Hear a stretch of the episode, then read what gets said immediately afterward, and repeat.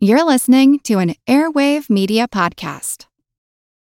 When you need mealtime inspiration, it's worth shopping Kroger, where you'll find over 30,000 mouthwatering choices that excite your inner foodie. And no matter what tasty choice you make, you'll enjoy our everyday low prices, plus extra ways to save, like digital coupons worth over $600 each week. You can also save up to $1 off per gallon at the pump with fuel points. More savings and more inspiring flavors make shopping Kroger worth it every time. Kroger, fresh for everyone. Fuel restrictions apply. Another day is here, and you're ready for it. What to wear? Check. Breakfast, lunch, and dinner? Check. Planning for what's next and how to save for it? That's where Bank of America can help.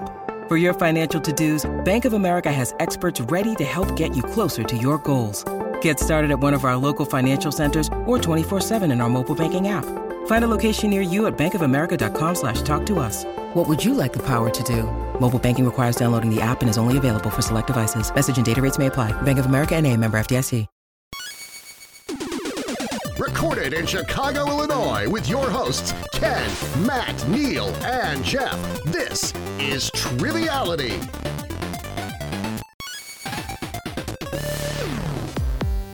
Hello and welcome to Triviality, the game where a lack of seriousness meets a little bit of knowledge. My name is Neal. I'm here with Jeff and Ken and Matt back from Puerto Rico. How are you, Matt? I'm still back. Are you? I was back last week when I was on the episode too. well, no one knew that though. No one knows where you're. That's true. Fun facts. Where in the world is Matt? I was in Puerto Rico. And speaking of that, you can go on our Triviality shop and get that T-shirt so that you can uh, follow Matt's uh, one travels. one person purchased it recently. Shout out Was to it that Jane? person. No, she does not wear anything with my face on it. I don't allow it. It'd be weird. How was Puerto Rico, Matt? Were you playing trivia every night on the beach? That's what we did. We just went into a hotel room and played online trivia from our from our Airbnb. There you we, go. We get crazy. We didn't do that. Why would we do that? I try not to think. It's really easy not to when you have uh, fruity beverages in coconuts. Hmm. Ken, how do you like beverages and coconuts? I've never had one, but I'd like to someday. I, I could see you drinking a, a nice coconut water I like a coconut water. I haven't had it out of the coconut. from though. the source. Yeah. All right, Jeff, you probably had coconut from a, from the source. I think so. Okay, I thought has so. everybody had this except for me? I don't I don't like distinctly remember it as like a life changing experience, but I, I probably have. I, I didn't have want them the in Japan? experience though. Oh. Well, yeah. What's the what's the equivalent of drinking a coconut water from coconut in Japan? Is there like a Japanese delicacy that you only Na- can get? natto for breakfast every morning. What's natto? Uh, fermented soybean Mm. s- things. It's very. Uh, it's very. Uh, what, what would you call it? Contentious. I tried to uh, eat the, the Kobe right off the cow, but that didn't go very well for me. Just biting a cow's ankles till it screamed. Uh, well, uh, enough of that talk about Puerto Rico and cow's ankles. But uh, we have a very special game believe for you it's called today. Cankles. The, yeah, the cankles. The uh, The, The- cow ankles. the cow ankles. Yeah, I was trying to think of a way to get moo in there, but I couldn't. Um, now moving on. Yes, thank you. Uh, Ooh, moving on. Well, maybe uh, maybe our first guest who's going to be competing today has had uh, coconut water from a coconut because they're coming to us from the West Coast, from California. Oakland Five supporter on Patreon, which we appreciate. Jenn, how are you? Welcome back. Thank you. Glad to be here. And yes, I have had coconut from the source. I ruined a kitchen knife trying to do it, but And you didn't cut yourself or anything, right? This was all safe. No. Okay. it was all safe. Who knew that we talk about source coconuts so much today? Uh, well, uh, remind uh, folks at home a little bit about yourself before we uh, partner you up today. Sure. Yeah, I was on a pre- uh, previous episode probably like a year ago where I didn't do too well, but um hoping to do better today. My name's Jenn. I'm from Orange County, California. I'm a crime analyst for a local police department and uh, I do lots of pub trivia at night and yeah, just excited to be here. Great. Uh, catching criminals during the day, pub trivia at night. Sounds like a good life. Yeah. Uh, and who are you going to be partnering with today? I'm going to be partner with Jeff. All right. And Jeff, do you have a team name? Yeah, I think uh, Jenn has one inspired by her uh, her background. So uh, what are we going with today? Yeah, I figure we could do like a little law enforcement kind of theme and be uh, give it a rest. And arrest is A R R Yes, yes, yes. E S T.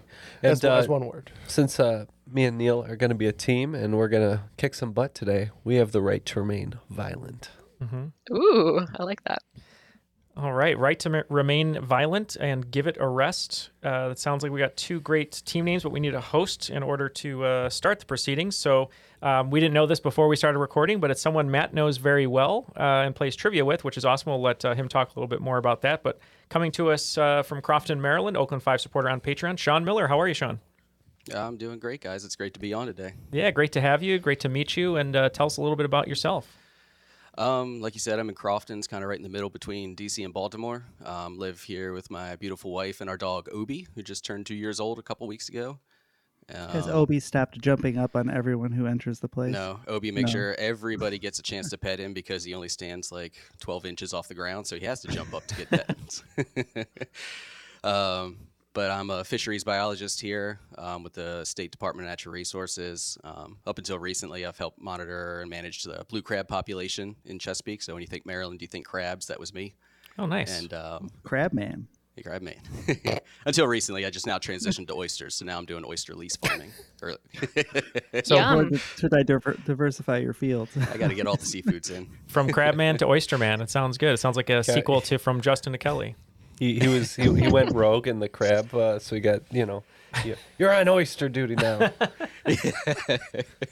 When you go rogue with the crab, did they put the bands on your hands? yeah, turning your bands and uh, cages.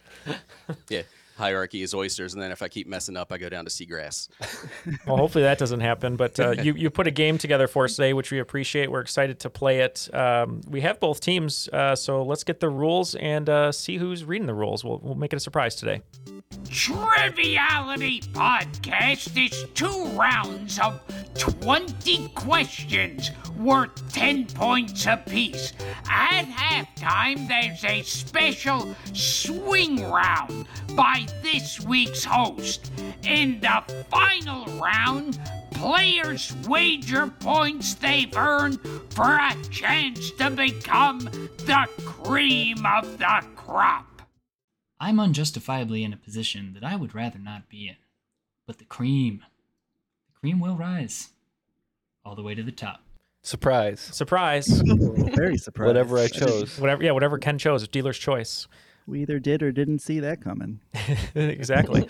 Um, well, uh, looks like uh, we're ready to play. I'm gonna partner with Ken here, as we said, and uh, Shaun, feel free to take it away. All right.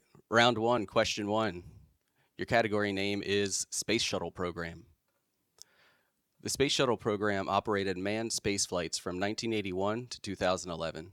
Over the course of its 30 year operational life, the program had five shuttles built that saw time and space. For 10 points, name three of these five shuttles. And I got a couple bonus opportunities for you. If you can name all five of the shuttles together, you get a bonus five points. And for your second super duper bonus, if you can name the sixth shuttle that was built as a pro- prototype and was used as an atmospheric flight test vehicle but never saw space time. All right, we have uh, five guesses here and uh, ready to give our answer. Not sure if we even have three. Um, I'm hoping you love space shuttles. I, I, mean, I, I like them quite a bit. Uh, do you have any guesses? I have guesses, but I'm not sure if they're real or just like car models. Oh, okay. Fire away. So, I wrote down Challenger, Discovery, Envoy, and Expedition. Okay. Are those anywhere near what could So be possibly correct? you said Challenger, you said Discovery, right? Yeah. Okay. I know those two are correct. Uh, Okay. I don't believe the other two are. Uh, Envoy one- and Expedition, those are just Fords. Those are I think. vans. um, Envoy, yeah. Uh, I think GMC made the Envoy. Anyways, um, Oh. but in, Endeavour, I think might be the E you're looking for. Oh, Um, okay, that sounds good. I remember Endeavour being one. Columbia um, was the one that um, blew up in 2004, five. Okay. And I'm trying to remember the fifth one. Um, has another like maritime-ish name. I want to say. Um, yeah, I can't. I can't think of a fifth one, but I, I'm comfortable knowing that we have at least three. So, um, okay. So just go ahead and lock in. We'll we'll do uh, Challenger, Discovery, which we both had, and we'll do Columbia. Okay. On my paper, I have Columbia and Voyager, and on Neal's paper, he has. I wrote uh, Discovery, Atlantis, and Challenger. All right. So your answers are Columbia, Challenger, Discovery, Endeavour. And you're on the right track, Jeff, with another maritime thing, but you had to go underwater and a little fictional. You got Atlantis was the fifth one. And your bonus that nobody took a stab at for the the, the prototype that never saw space time was Enterprise. Oh, that oh, I always thought that was fictional. Okay, that makes sense. So if you get three of them, you get the full ten, and then you Yeah, had to get both, all of both them. Both teams are Yeah. getting 10 points. Yeah, correct. Ten Yep. points. All right, question number two. Category is the world's sports ball. Soccer, or football for our international listeners, culminates every four years with the FIFA World Cup. Since 1991, when the Women's World Cup was first held, both men and women are able to compete in their respective tournaments at the highest level. While some nations excel at one or the other tournament, only one nation has succeeded in winning at least one men's and women's FIFA World Cup. Tell me which nation that is for your 10 points. So what do you want to do? Brazil, England, U.S. Yeah, I'm, I I kind of like Brazil. Okay, let's do Why Brazil. don't we? I think uh, Jenn and I have talked it over, and Brazil seems like our logical answer, so that's what we're gonna go with.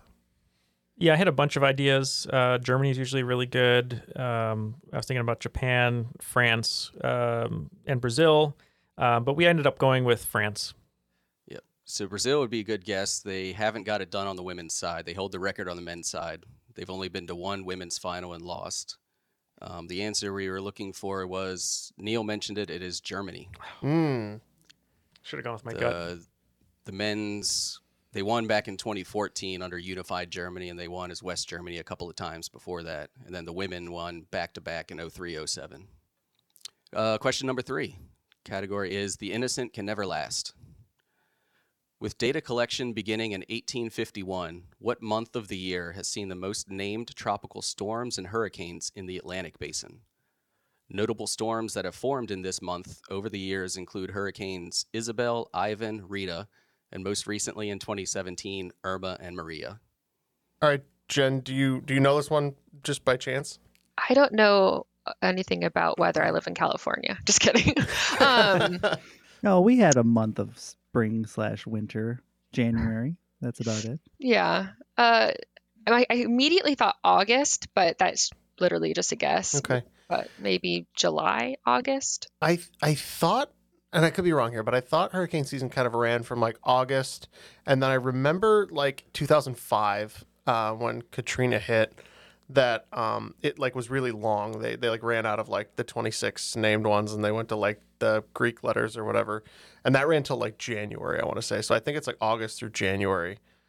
And okay, do you want to do August then? I'm, I think this might be kind of in the middle of that, honestly. Oh, I was okay. I was leaning towards like October or maybe November, um, especially with like Rita being a later letter, because they you know they just do it in in series. So even if they had like one or two storms a week, I was thinking this might be like October November, but I, I it'd be a coin flip. Yeah, I don't I don't know. Like I said, August was literally just a guess. Um, let's do October then. Okay, we'll do October. I feel I feel pretty confident we're right there. Uh, either Okay. way. Uh, we thought it was towards the beginning of the year, so we said April. All right, we got guesses for October and April. Um, so Jeff, your logic was spot on, but your window needed to slide just a hair. September? Earlier. This, the season runs June 1st to November 30th. Ah, okay. And in the middle of that, we've got September. Got it. Mm. Got, Wow. it. Got it. We were close, close. Yeah, we're Neal, right in there. Neal, you had a hunch there. You're still a little bit off, but you had a hunch. I was close. That makes me feel good. And if you want to save money on your trip to the Caribbean, that's a good time to go. Everything's cheap. Just make sure you get the insurance. yeah, I don't think anybody picked up on the clue in the title there. The innocent can never last. Wake me up when September ends. Oh. Oh, okay. Okay, this is how this game's gonna go. Okay. okay. All right. Question number four. Similar title. Want to know how I got these scars? Sharing its name with a well known member of Gryffindor, what is the name of the brightest star in the night sky, which can be found in the constellation Canis Major? How are you on Harry Potter knowledge, Jeff? I feel like I know some characters. I know Sirius is a star, Oh, but I don't yep. think that he was a Gryffindor. Sirius was Black. I think he was. Yeah. I think him and him and James were in Gryffindor palling around together. I think Sirius is the right answer. Okay. Yeah, I think you're right. Too much of a coincidence not to be the correct answer. We also That's what I'm feeling. Yeah. serious. And also, why so serious? I got, I got you. I got you. There you go. Oh, the scars. Okay. Ken, Ken got the clue. Yep, it is serious. Good job, guys. We actually have to listen to the to the categories now, because sometimes you don't have to. But uh, yeah, and good thing for serious An too. extra six seconds of listening. I apologize for that. At least he started a, a radio station too. Good for him. Oh, I was going to say thank you for giving us the best Bulls intro of all time. Yeah. All right. Uh, question number five 10 points from Gryffindor for improper attire. When airing its finale in 2008, MTV's Total Request Live created the top 10 most iconic music videos of its run. The video for what song, released in 1998, topped their list? All right, we have uh, an inkling uh, off of the clue here, and we're gonna lock in. What are you thinking, All Jenn? right. When I think of like inappropriate attire, I was thinking of Christina Aguilera or Xtina. So maybe it's dirty. Is that uh, would that have happened in '98? Could have. Yeah. I mean, that would have been uh, it, very early for her, but Dirty. Yeah. um, is there anybody else you can think of? Maybe Lil Kim? I don't know. I don't think she topped the charts though. I don't think so either. She definitely had some uh, some attire, choice attire. Yeah. Um, Yeah. Britney Spears, maybe. I'm a slave for you. Oh, okay, I thought that was 2000, but I think "Hit Me Baby One More Time" might have been 98, and that was a very famous. Ooh, yeah, and she was wearing like kind of a scandalous little schoolgirl situation. I could see that. TRL So would go want- nuts for that kind of a thing. Do you want to go with Britney? Sure. Schoolgirl attire, right? Gryffindor. I could I could see this. Yeah. Okay, yeah, let's do that. Yep. Uh, we went back to the uh, the Mind Palace to go to Jeff's memories of watching uh, Britney Spears in a schoolgirl outfit, uh, and we said, "Hit me, baby, one more time, Britney Spears." All right. Yep. You guys, uh, what is it? Give it a rest. Uh, walked back to it just in the nick of time. Christina Aguilera's "Dirty" did make the list, but it's number five. The ones we were looking for was "Baby One More Time" by Britney Spears. Sweet. It's a very impressionable video as a teenage male. I bet. Being 13 in 1998 was a wonderful What a time. what a time. Well, I remember when that video came out, and then when she did the Rolling Stone cover, everyone went nuts too. I missed it the first time getting my Yeah. Tostino pizza There's a roll. Teletubby I think featured on that cover too. I think you're right. All right, so after the first five questions, give it a rest, 30 points. And the right to remain violent, also 30 points. Close game. All right. Good work, guys. Um, with that score update, we'll go ahead and just jump into the second half of round one. Question number six category of classic literature. In Homer's The Odyssey, Odysseus and his men were captured by a cyclops. While conversing with the giant, Odysseus gave a false name to his captor. Later on, after he escaped, the freshly blinded Cyclops was unable to summon help from his friendly neighborhood Cyclopses due to this trickery. What was this false name which aided Odysseus in his escape? All right, we're gonna lock in with uh, smart guess here. Do you know uh, do you know this answer from the smart angle, Jenn? No, but I do see friendly neighborhood Cyclops in the question, so maybe it has to do with Spider-Man, like I was I was wondering the same thing.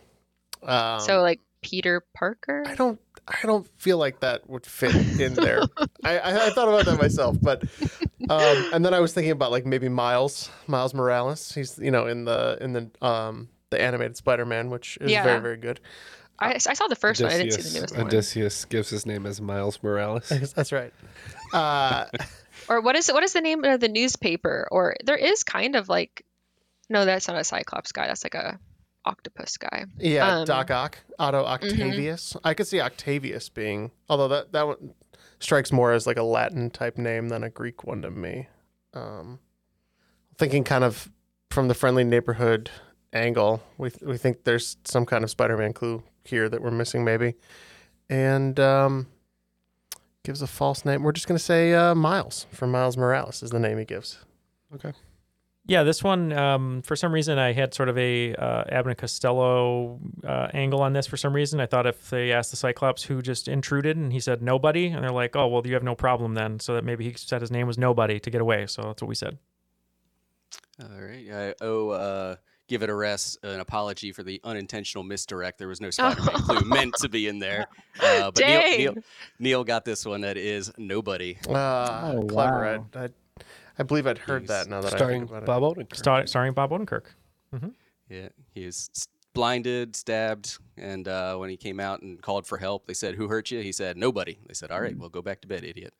The the listeners at home won't have to hear 20 minutes of who's that Spider-Man guy. So we cut that out. Yeah, you but can just it, but it happened. All right, question number seven. Uh, category is the GOP. Though the U.S. Republican Party tends to have a disfavorable disposition towards the LGBTQ plus community, which is usually reciprocated, they have at least acknowledged the existence of the community's annual celebration of Pride in the month of June. Who was the first sitting U- uh, Republican U.S. president to recognize Pride?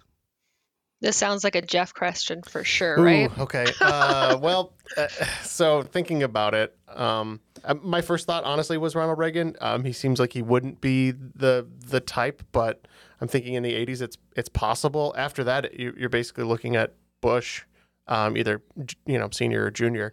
And honestly, I could see I could see um, like the early 2000s, George Bush recognizing Pride. Um, you know, despite um, his affiliations with the party. So, I mean, do either of those kind of feel more right to you, either Reagan or Bush? Well, my first thought was Reagan. So Well, why don't we go with. Reagan? I mean, I, I I don't think any of them is as unreasonable a guess as any other. okay, at least we'll learn something. So we can't really picture too many of these presidents uh, supporting Pride. I do remember uh, Trump trying to score some political points uh, with that community. Um, not that his policies were um, Supportive. very supportive, in my opinion, but uh, uh, we went with Trump actually. All right, we got guesses for Reagan and Trump. Yeah, the uh, the religious right kind of really locked their claws into the GOP about mid to late '80s, so that discounted uh, Reagan's or even GW or uh, HW's chances of it. Um, a lot of people kind of forget that the Supreme Court didn't validate the or legally legalize the gay ma- uh, legalize gay marriage until to what 2015 2016 so you're talking second term of Obama. So it is Donald Trump is your answer. Oh wow. Wow. In the very okay. classy form of a tweet. All the way in 2019. We call them X's now. x posts. X's, yeah. um, category number eight. Or not category number eight, question number eight. Category is mining. When adding up the value of all non fuel metallic and industrial minerals, Arizona accounted for the most valuable mining industry in the U.S. in 2022, largely due to its prolific production of what elemental metal, contributing roughly 70% of total domestic production. And a couple of clues to try to get you a, little bit of direction. Um, this element shares its number on the periodic table with the following the NFL Eric, NFL's Eric Dickerson jersey number, the two digit year of the 20th century that saw the first Academy Awards, and the title of Demi Lovato's first song release in 2022. Most valuable mining industry. So I'm trying to think of maybe something that would be valuable. Um, lithium for batteries is valuable, but lithium is a very low number on the periodic table, so I don't think that's right. Can't imagine Demi Lovato released, released a song called Three. Um, what about titanium? Is that a, could that be a that's song? that's in the 20s. Yeah, I mean, Sia did Titanium too, right? But Yeah. The number is. The oh yeah, song. yeah, yeah. Never mind. I can see that. I think Titanium is a reasonable guess. We're in that like 20s to 30s range. So let's go with Titanium. It's a good guess. Okay. Uh, we just said silver, perhaps. All right. So silver and titanium, you guys are zeroing in on the numbers. Um, danced around it a little bit. The number or the the number was 29, of course. Yeah, I think Jenn did say that out loud at one point during Is that n- discussions. nickel? But, uh, cl- uh, I don't have the periodic table in Oh. front of me. I don't know where that follows, but the one we're looking for is copper. Copper. Copper. All right. Uh, let's go ahead and go on to question number nine. Uh, category is notable Oscars. To date, 12 songs have won the Oscar for Best Original Song that were written for animated films. Of those 12, only one was not for a Disney or Pixar production. What film was this song written for, much to Aerosmith's dismay when they fir- their first and only Billboard number one hit lost? Yeah. So looking at the time frame, I can't think of anything other than Anastasia that would maybe line up. And and Jenn, you said you know one of the songs from that, I think it's called Journey to the Past so I think that's what we're gonna go ahead and lock in with. or something. like. Anastasia. Yeah. We said the same thing. Well, I am definitely on board the Anastasia fan club. I had the uh, the soundtrack uh, CD and had that on repeat for a very long time. But um, unfortunately, that was 97. You guys are right with the year Ugh. 98. Um, you did say the studio, DreamWorks, but it's the relatively forgotten film Prince of Egypt. Oh, oh crap. We forgot uh, Mariah Carey and Whitney Houston. and Whitney Houston, yeah. When song was When You Believe. Don't forget the best song. there off can be of, miracles. Don't for, don't forget the best song off of Anastasia, Romanov rap. That's that's the one. All right. Category is lingering European colonialism. Two cities located on the northern coast of Africa are still owned and operate as autonomous regions for what European nation, resulting in the only land borders between a European and an African nation. Citizens of these cities are self governing, though they have been members of the European Union since 1986, when their parent nation joined. So, uh, during the whole uh, African colonialism period, uh, I believe the northern coast was largely dominated by France. I was thinking that too, like Cote d'Ivoire. Yeah. So, Yeah. do you want to say France? I, I like that answer. What are we going with, Jeff? So I know um, the UK has Gibraltar, um, and I think there's a couple others there, but I, I think that Spain uh, had a couple lingering ones in Morocco, um, in that kind of area. Um, so I, I think we're just gonna guess Spain. Spain and Morocco. Solid France. guesses. Or sorry, yeah, sorry, not Morocco. Spain and France. Solid guesses for Northern African colonialism. Um, Jeff, you're right on the money. It is Spain. Hmm. Nice job. I got a little France had a little scared the way you were saying that. Keep you on your toes. Yeah, the cities of Ceuta and Melilla are both enclaves inside Morocco on the coast, right across the, the straits. yeah, I th- I'm pretty sure I looked them up on Google Earth once, and you can see like the walls from space. Yeah. All right, so after the first round, uh, Neal and Ken, the right to remain violent, have the right to remain in first place. They have 50 points. Uh, give it a rest, just 10 points behind with 40. Let's head over to the swing round.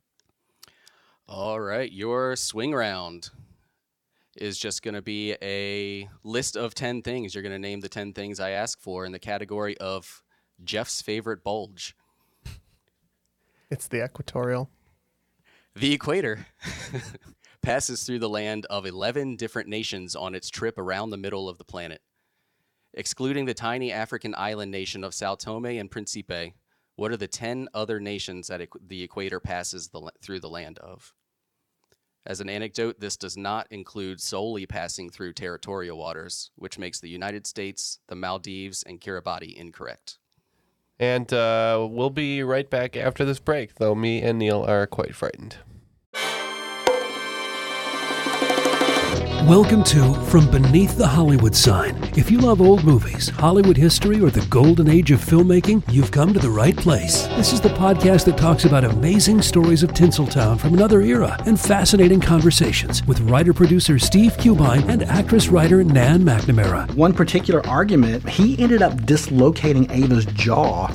Ava, she was such a tough cookie. Rather than cry or scream or anything like that, she Or call the police. or call the police like she should have. Exactly. What does she do? She takes an ashtray and she knocks him over the head and knocks him unconscious. That's how she fought back. She didn't know what to do, so she called Louis B. Mayer. I think I've killed Howard Hughes. What do I do? Revisit a time when the pictures were still big and everyone was ready for their close up. When you want Tyrone Power instead of Tom Hardy, Jennifer Jones instead of Jennifer Lawrence, or Robert Mitchum rather than Robert Pattinson, then From Beneath the Hollywood Sign is the gin joint for you.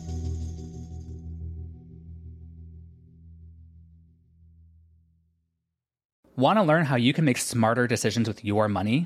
Well, I've got the podcast for you. I'm Sean Pyles, and I host NerdWallet's Smart Money Podcast. On our show, we help listeners like you make the most of your finances. I sit down with NerdWallet's team of nerds, personal finance experts in credit cards, banking, investing, and more. We answer your real-world money questions and break down the latest personal finance news. The nerds will give you the clarity you need by cutting through the clutter and misinformation in today's world of personal finance. We don't promote get rich quick schemes or hype unrealistic side hustles. Instead, we offer practical knowledge that you can apply in your everyday life. You'll learn about strategies to help you build your wealth, invest wisely, shop for financial products, and plan for major life events. and you'll walk away with the confidence you need to ensure that your money is always working as hard as you are. So turn to the nerds to answer your real world money questions and get insights that can help you make the smartest financial decisions for your life. Listen to NerdWallet's Smart Money Podcast wherever you get your podcasts. And we are back with our answers. But first, Neal, what are you selling this week? Uh, What are you shilling? What are you shilling this week? As always, we are uh, we are shilling Patreon. So both of our, our guests today are Patreon supporters. So if you'd like to join them over at patreon.com slash triviality podcast, you get uh, access to a host of perks like bonus audio episodes, our newest episodes ad free, as well as many other perks. Uh, but mostly just to support our show and help us uh, move along and continue to grow. So I wish I wasn't on the show so I could give to Patreon. Yeah, I think I think you would give to Patreon. I think Jeff would write a strongly worded email about the content of the show, and uh, Matt would just uh, put poo on her doorstep. It's it's No, not a I would I would sign up and then forget to change my card when my card expires. Yeah, there you go. Uh, but if you'd like to join uh, Jenn and Shaun uh, at Patreon, you can go to patreon.com slash triviality podcast. And if you have a little bit of extra money, uh, I'd really appreciate a pre-order of my new book coming out October 10th. yeah. See, this is the important thing to This is shill, Neal. Well, yes. Buy my book. Yes, by, I, I appreciate it. Yes, if you pre-ordered the book, uh, it's all about uh, TV shows uh, across history.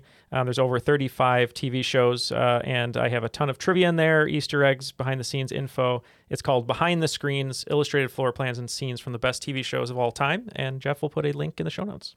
Now that the shilling is uh, done, let's uh, go ahead and get the swing around question one more time, and we'll give our list. Your swing around question in the category of Jeff's favorite bulge was, of course, about the equator. The equator passes through the land of 11 different nations on its trip around the middle of the planet, excluding the tiny African island nation of Sao Tome and Principe.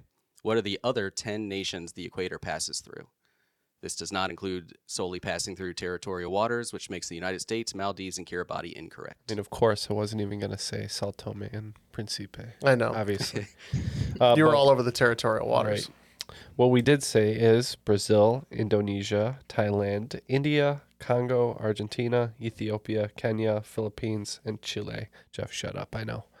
No, you're good. I, I, Jenn let me run with this one, and um, I looked it up after the fact because I thought I, I think I did pretty well, and then I was devastated to learn um, some bad news. But we said um, Ecuador because equator, um, Brazil, Peru, Colombia, Equatorial Guinea, Congo, Democratic Republic of Congo, Somalia, Kenya, and Uganda.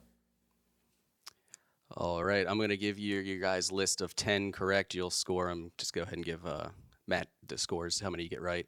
But your list is starting in Africa, Gabon, Republic of Congo, the Democratic Republic of Congo, Uganda, Kenya, Somalia.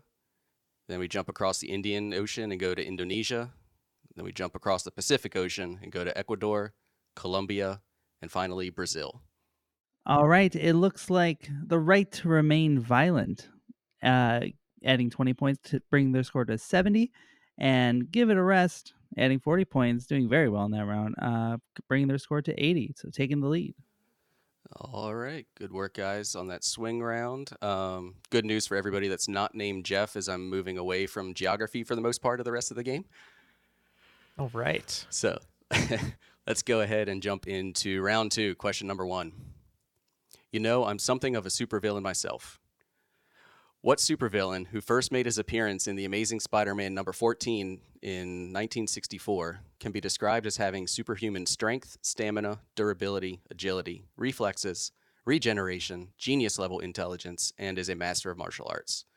This villain also made his debut in the Marvel Cinematic Universe in 2021, though he- still has yet to find employment at, with uh, Gringotts Bank. Okay, Reluctant. Does this uh, sound like uh, someone we may have mentioned earlier uh, in the Green Goblin? Because I feel like uh, during that Spider-Man mislead. Yeah, during that Spider-Man mislead earlier, we, we may have talked about uh, Norman Osborn, and Yeah, but he debuted before 2021.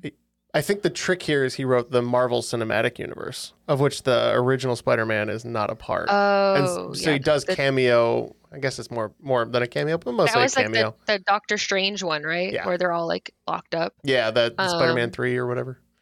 Yeah, unless there's something Home. called Troll, Oh no, goblins work at Green Goblin. Yeah, I think- okay, I think- yeah, I'm, I'm cool with that. Okay, cool. We're gonna go ahead and lock in Green Goblin. You're the one who's out, Gobby. Out of your mind. So we're gonna say Green Goblin. You guys picked up on those for sure. That is the Green Goblin. And yeah, like you said, Jeff, the trick is uh, all the original Spider-Man trilogies were not considered MCU until Spider-Man: No Way Home in 2021. All right, uh, question number two. Category is melts in your mouth. M&M's candy have had a dynamic history of colors and varieties as the flagship product of the Mars Company's food offerings. In 1995, they launched a public campaign to replace their tan-colored M&M, where people could call 1-800-FUN-COLOR to cast their vote. Of the three colors that were offered as options, which one of them was the winning replacement color, garnering 54% of the votes? And I'll offer a five-point bonus if you could tell me the other two colors that were offered but lost the election, so to speak. Uh, we are definitely locked in on the main answer, and we have a couple guesses for the other uh, colors that America passed on. So I remember being around in '95, Mhm. vaguely. Um, my inkling is was this blue? Does that sound right? I, doesn't blue already exist? I I've kind of thought it came about when I was a kid, or green. One of those two. It was definitely a color I liked. Okay. Um, I wrote down purple, but Okay. I don't know. Do they have Well, a 'cause the purple thing- one currently? They don't. Okay. Is this something that is current? Is that in the question? I just You're the totally missed maniac it. who rips his M and M's in half. Why don't you? Why don't you tell her what, what I s- colors there are? I smashed them in half. Thank you. I don't rip them in half. Um, You go. I did not what? murder him for was, my that, robot. was that on a main episode or a bonus? I can't remember. That was the main episode, I think. When I was like sitting when you were ripping ripping your M and M's apart. Well, then blue, I think, does exist. Yeah, they do exist. they do exist. um, and when you say melts in your mouth and not in your hands, they definitely will melt in your hands. Um, at least the shells do for me. Um, The sexy green M&M, that one's always been around, right? Oh yeah. oh yeah, Vanessa Williams. they go way back. Um, kind of the green M&M, but um, and we just had a green goblin question, so I can't imagine it's green. Um, Well, we can do blue, but what, would- what do you want to just take a stab at the other colors that were available too? Just yeah, I think purple is. Uh. I think purple might have been in the running, and then What about pink? purple and pink. Actually, I think those are both good options. Okay, So, so we'll say blue for the answer, and then the other two would be purple and pink. I feel pretty good about that. Yeah. Okay, Uh, we said blue for the main answer, and uh, shout out to Becca who I lost ten dollars to because she could taste the blue M and M's, and I said it's not possible, but she could. And uh, we said pink and white for our other guesses. All right. You guys both nailed the correct answer of blue. It destroyed the other two colors, getting 54% of the vote. Uh, the other two were pink and purple. Woo! yay, we nice. got it. At we got Give it a rest, gets the five point bonus as well. Just right at the end there, we we decided not purple. Yeah. So you know bad. somebody who can taste blue M and M's? Yeah. Are they a member of Eiffel 95? No. Okay. Isn't it sixty five? Whatever. I don't know. Well, I, it's because of the I think it is question. 65. Forgot what year the, the song came out. Well, they were the a different version of the band from 1995 because of the M&M campaign. Eiffel 95. All right. Let's go ahead and jump into question number three. Category is corny baseball.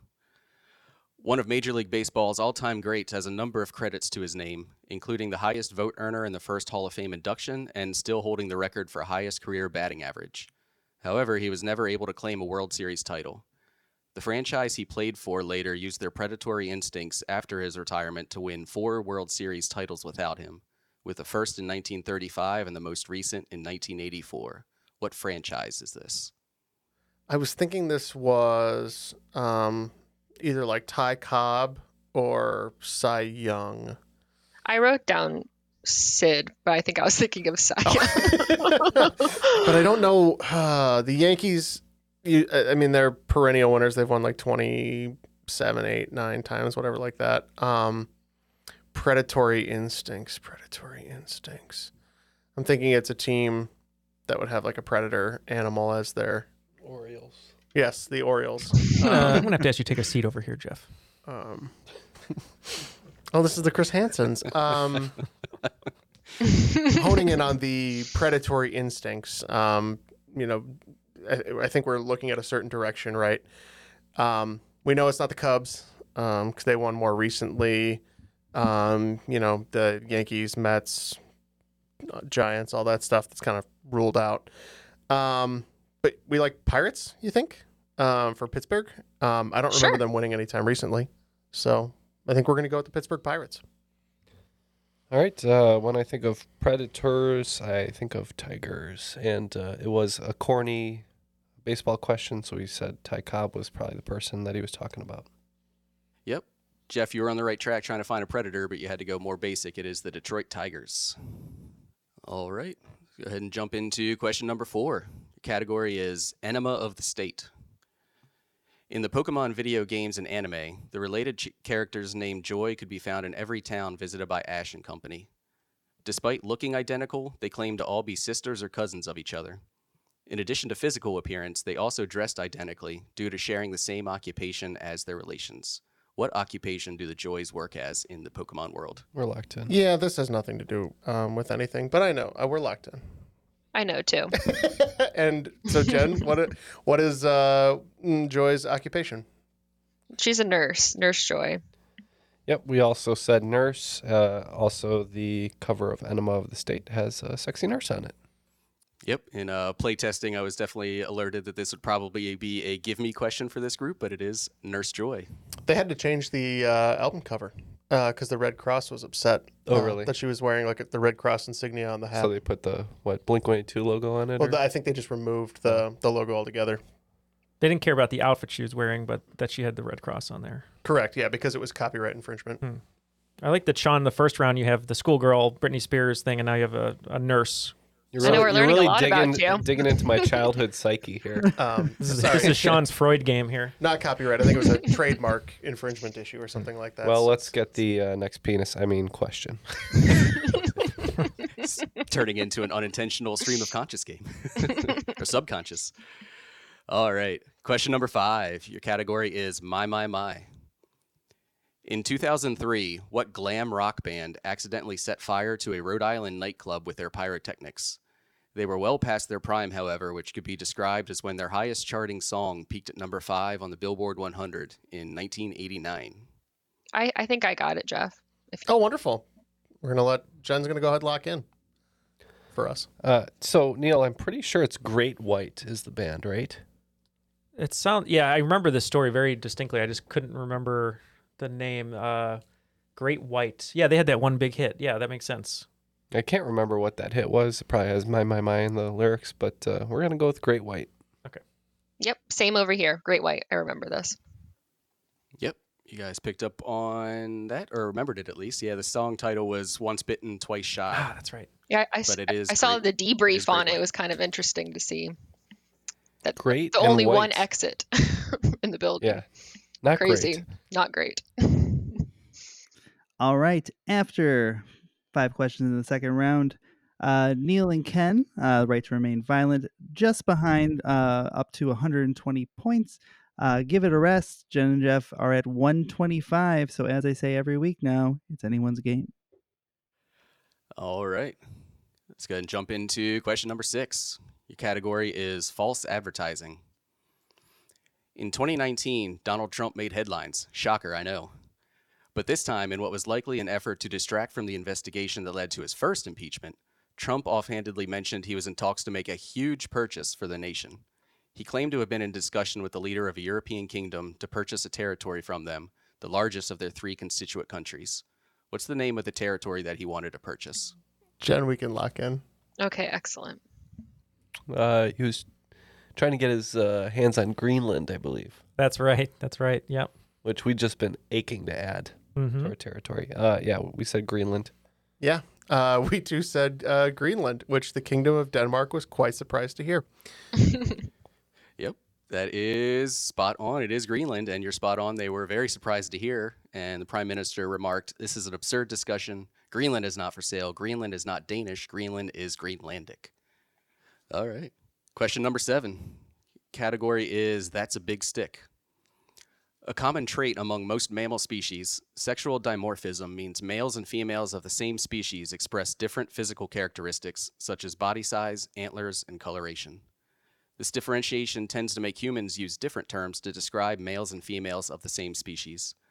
I want to know what is the word used to describe a male of any species in the order Cetacea, which contains all of the whales, dolphins, and porpoises. Uh, Jenn. Uh, Yes. Obvious animal fanatic you are. Um, I am, but I.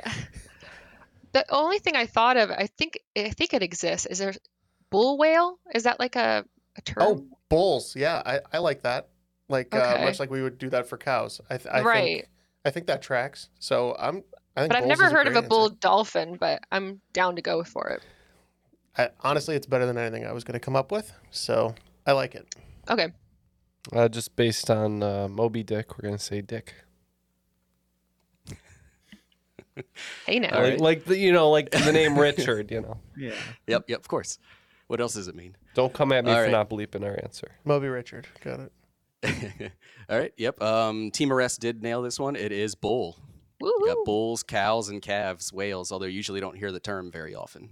I did put a small roundabout clue in there with a big stick. It's also speak softly and carry a big stick. Teddy Bull Moose Party Roosevelt from was Teddy a bull Roosevelt. moose. Yep. All right. Question number eight. Category is leaves on the vine. Many people in the entertainment world are known mononymously, i.e., Madonna, Seal, Sting. What was the single name, which was a shortened version of his first name, of the Oscar nominated Japanese actor who became known later on for his voice acting roles in Samurai Jack and Avatar The Last Airbender? We're locked in. He sat. He sadly passed away after voicing Uncle Iroh for two seasons of Avatar, which inspired a major character of its sequel, The Legend of Korra, to be named after him. I don't think I'm gonna get there. I don't think I'm going to be of any help either. Frank Um, Oz. Frank Oz. uh, we're going to say the great and powerful Oz. Okay. Yep. Uh, yeah, uh, this is uh, someone that Ken and I were talking about being in Conan the Barbarian, and this movie I used to watch as a kid with James Hong, former guest, called The Perfect Weapon. Went with Mako. Mako. Yep, that is Mako. I have think, heard that uh, name. If, if you haven't seen the shows, it's hard to get to get, get to that. Or Yeah. the movies that Neal was listing. Yeah, you'd recognize. That He's a very actually- good character actor. You'd recognize his face. Maybe. Yeah, he was he was nominated in 1966 for Best Supporting Actor in The Sand Pebbles. All right. Uh, question number nine. Category is cuisine. While many versions and iterations exist, the Philadelphia roll is a staple in any American sushi restaurant. Excluding the rice and the nori, name the three main ingredients used to make a Philly roll at most restaurants. Okay, Jeff. So I n- do know it's salmon and cream cheese, but I, I don't know whether it's avocado or cucumber for the other thing. Oh, um, I think it's cucumber. Because I, I, I've ordered Philly rolls before, and I don't remember having to say no avocado since I'm not a big fan of avocado. Okay. Well, do you want to do salmon, cream cheese, Mm. and cucumber? Yeah, I like that. Uh, we had the same combo, except we said crab, cream cheese, cucumber instead of the salmon. So yeah, the three ingredients we're looking for are smoked salmon, which is regular salmon's fine, cream cheese, and cucumber. See, I thought And I was go- I thought the salmon was in the Alaska. Like it was the same, but the salmon was in the Alaska. It's been a while for me though. All right, question number 10, your last question in the second half. Category is your impossible sports question. In the 2000 NHL draft, what team selected Canadian Nolan Schaefer with their fifth round pick, making him the 166th pick overall that year? If you're not one of the handful of people that know that fact outright, looking at the previous answers in round two should help you hunt down the correct answer. So, Jenn, um, nurse sharks, Greenland sharks, bull sharks, tiger sharks. I'm pretty sure these are all variety of the shark. Um, so, do you want to go with the sharks? Sounds good. Um, excuse me, Jeff. Uh, where are they from? San Jose. As the uh, as the famous Pat Foley would say, sharks. Yep, you guys were able to clue in on it. We had the Goblin Shark for Green Goblin, Blue, the Detroit Tigers, Nurse, Great White, Greenland, Bull, Mako or Mako, and Salmon. They are all species of sharks. So the San Jose Sharks, good work. All right. After the second round, heading into the final, uh, Jenn and Jeff at Give It a Rest with a very slim lead at 165. Uh, the right to remain violent at 150. Uh, so wagers are definitely going to be important going into the final. And also important is for you guys to kind of check us out at SporcleCon. Neal, tell them more about SporcleCon. Thanks, Matt. Yeah, uh, this week is going to be SporcleCon. It's taking place September 8th through 10th in Washington, D.C. As many of you may know, it's the largest trivia and quiz con in the country. But uh, most importantly, it's going to have $20,000 in cash prizes and charitable donations given away over the weekend, including a special appearance by Triviality on Sunday. But if you don't want to come see Triviality, there's going to be 50 events uh, from uh, all different skill levels, both individual and teams. Uh, and if you'd like to come see Triviality, come see some other trivia events, you can go to sporclecon.com and use our code Triviality to save $15 off a full weekend pass. And speaking of special appearances, we just had a very special appearance on Matt's webcam of his cat and the cat's beehole. so thanks for that, Matt. Yeah, I Uh, thought cats are supposed to be clean creatures, Matt. let's let's let's take that image and take it right into the final round. All right, sounds good. Well, if you hadn't guessed, I'm a, a shark aficionado, shark fan. Big uh, ever since I was, you know, probably three years old. I knew a couple dozen species of sharks. So, with that, I'm going to use that as a jumping off point to make a themed final rounds. Your categories for the final round. Question number one: Sharks on people. Question number two: Sharks on TV. Question number three: Sharks on the big screen. Question number four Sharks on a plane. And question number five Sharks in a tornado. All the wagers are locked in, and both teams are being aggressive, uh, unlike the friendly shark. Uh, 30 points all the way down for both teams. So, uh, what are the questions? All right, your questions for the final round are question number one Your category was Sharks on People. According to the International Shark Attack File, which contains records of all reported unprovoked shark attacks dating back to the early 1500s, which Persian Gulf nation has reported the most attacks in all of Asia at a whopping 23? This nation of over 86 million people measures up as the 17th largest in the world by area. Question number two. Your category was, was Sharks on TV. The beloved 90s cartoon Street Sharks featured four half human, half shark crime fighters, sometimes on rollerblades. The quartet of mutant heroes consisted of Ripster, Jab, Streex, and a fourth character. This fourth character was named after what famous real life aquatic mammal who had no love for amusement parks? Question three Your category was Sharks on the Big Screen. The 1975 thriller masterpiece Jaws is chock full of trivia nuggets, enough to write several themed games in itself. While drinking with Brody and Hooper aboard the Orca, Master Shark Hunter Quint hauntingly described the sinking of what real life ship in World War II, which resulted in the largest loss of human life, human life by sharks in history. I got it, Neal. Don't worry about it. Question number four Your category was Sharks on a Plane. The F 20 Tiger Shark was a light fighter jet that was developed in the 1980s and flew over 1,500 flights before the project was officially canceled in 1986, with only three fighters having been constructed, two of which crashed.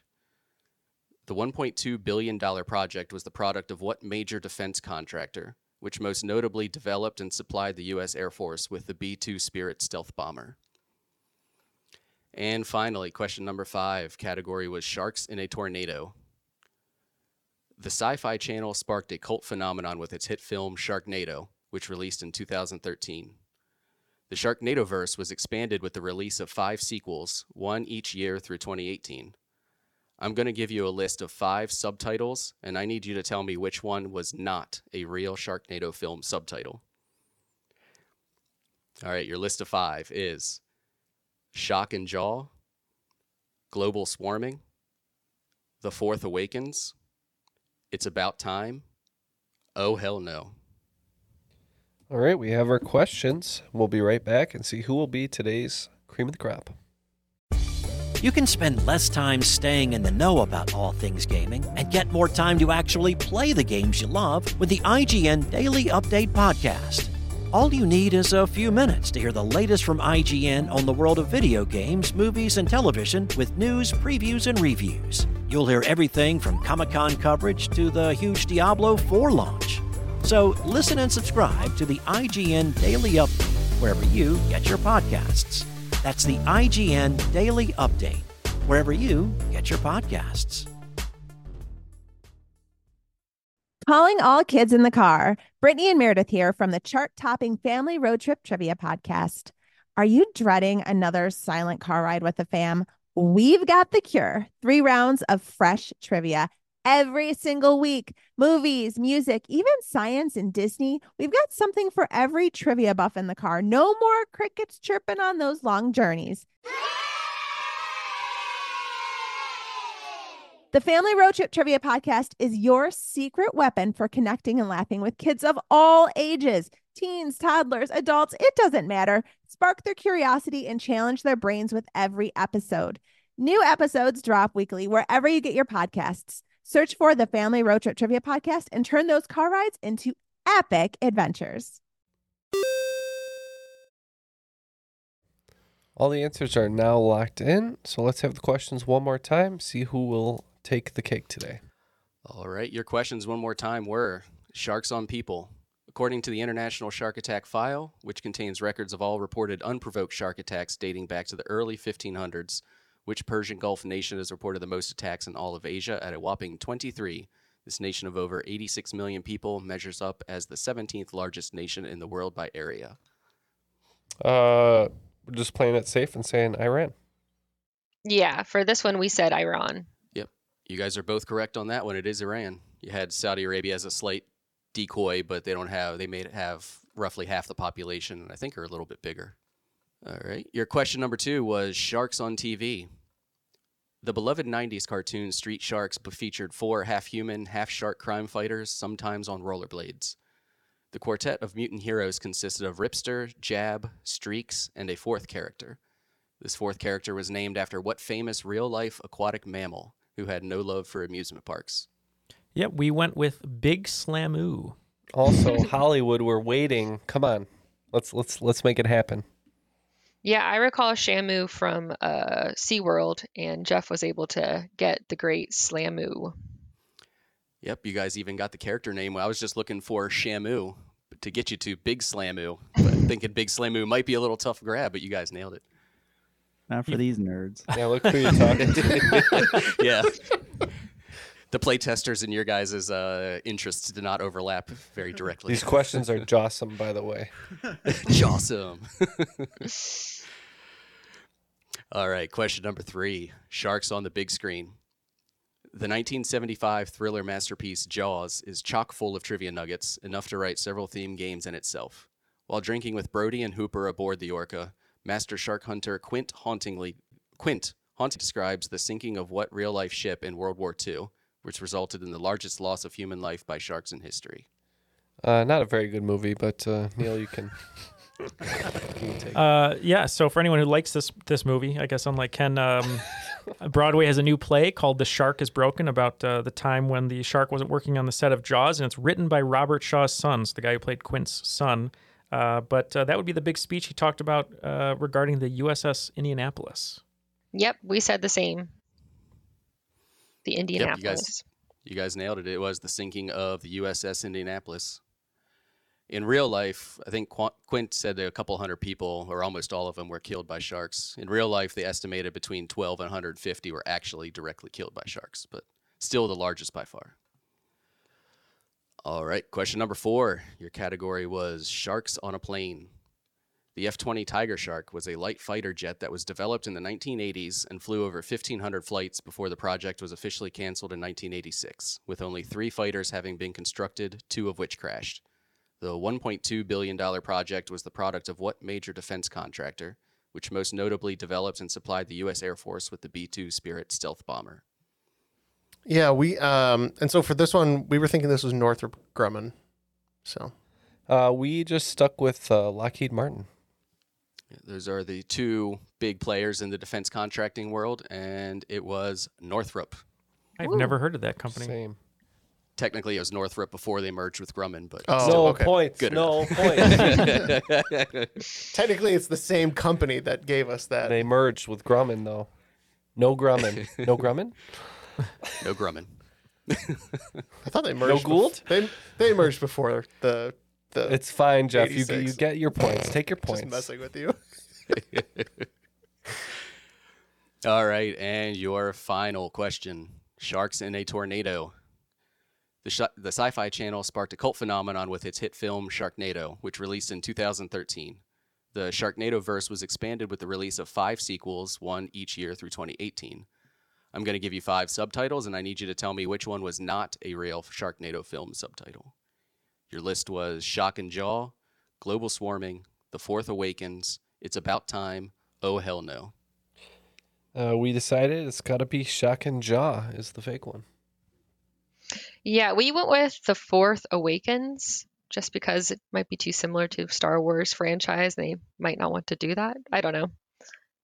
I haven't seen any of them. They might especially want to do that. We don't know though. Let's they wanted see. to po- they wanted to poke him. Okay. I actually have never seen this uh, Sharknado film myself either, but The Fourth Awakens is correct. Or sorry, not correct. It's not correct. Doesn't matter. You guys let win. me let me do that one again. yeah, so The Fourth Awakens was actually released on May f- four, May the fourth, Ah. Star Wars Day. So that was a real title. The correct answer, which was the fake title, is Shock and Jaw. oh. All right, after that final round where both teams did exceedingly well, uh, looks like the team that was leading uh, going in is probably going to come away with this win. I don't know what I'm doing here today, but Neal and Ken at the right to remain violent coming in with 240 points. But today's cream of the crop is Jenn and Jeff. Give it a rest, give them the victory. They're the cream of the crop. Outside interference, yeah, in my moment of glory. Now I'm living in a nightmare, and I am the cream. Oh yeah. Neal, time to call our lawyers. I think. I think so. We're under arrest. We are, and hopefully Jenn can uh, stick some evidence uh, where we need it to help us out. Probably not though. All right. Okay, Jenn will read us the Miranda rights as we get off the air. But before we do that, we have to say goodbye to everyone. So let's start with Shaun. What a wonderful game you wrote and put together for us today. I had a great shark theme for the second half, which was a, a ton of fun. Um, thank you for all of your hard work on this game. Any last uh, shout outs before we let you go today? Um, yeah, thanks for having me on, guys. It was a ton of fun to write the game. It was a ton of fun to be on here. You guys make everything uh, very low key, to just like we're hanging out for an hour or so to record here. Um, give a couple of shout outs to all the play testers on Discord, um, Eli and their partner, Johnson and Casey, and of course, uh, Playtester Pro Louie. And um, my uh, trivia teams back home or here at home are um, my OG team, Emma's and Mancy, and uh, of course, our new team with uh, Matt and Jane, Pikachu Pacabras.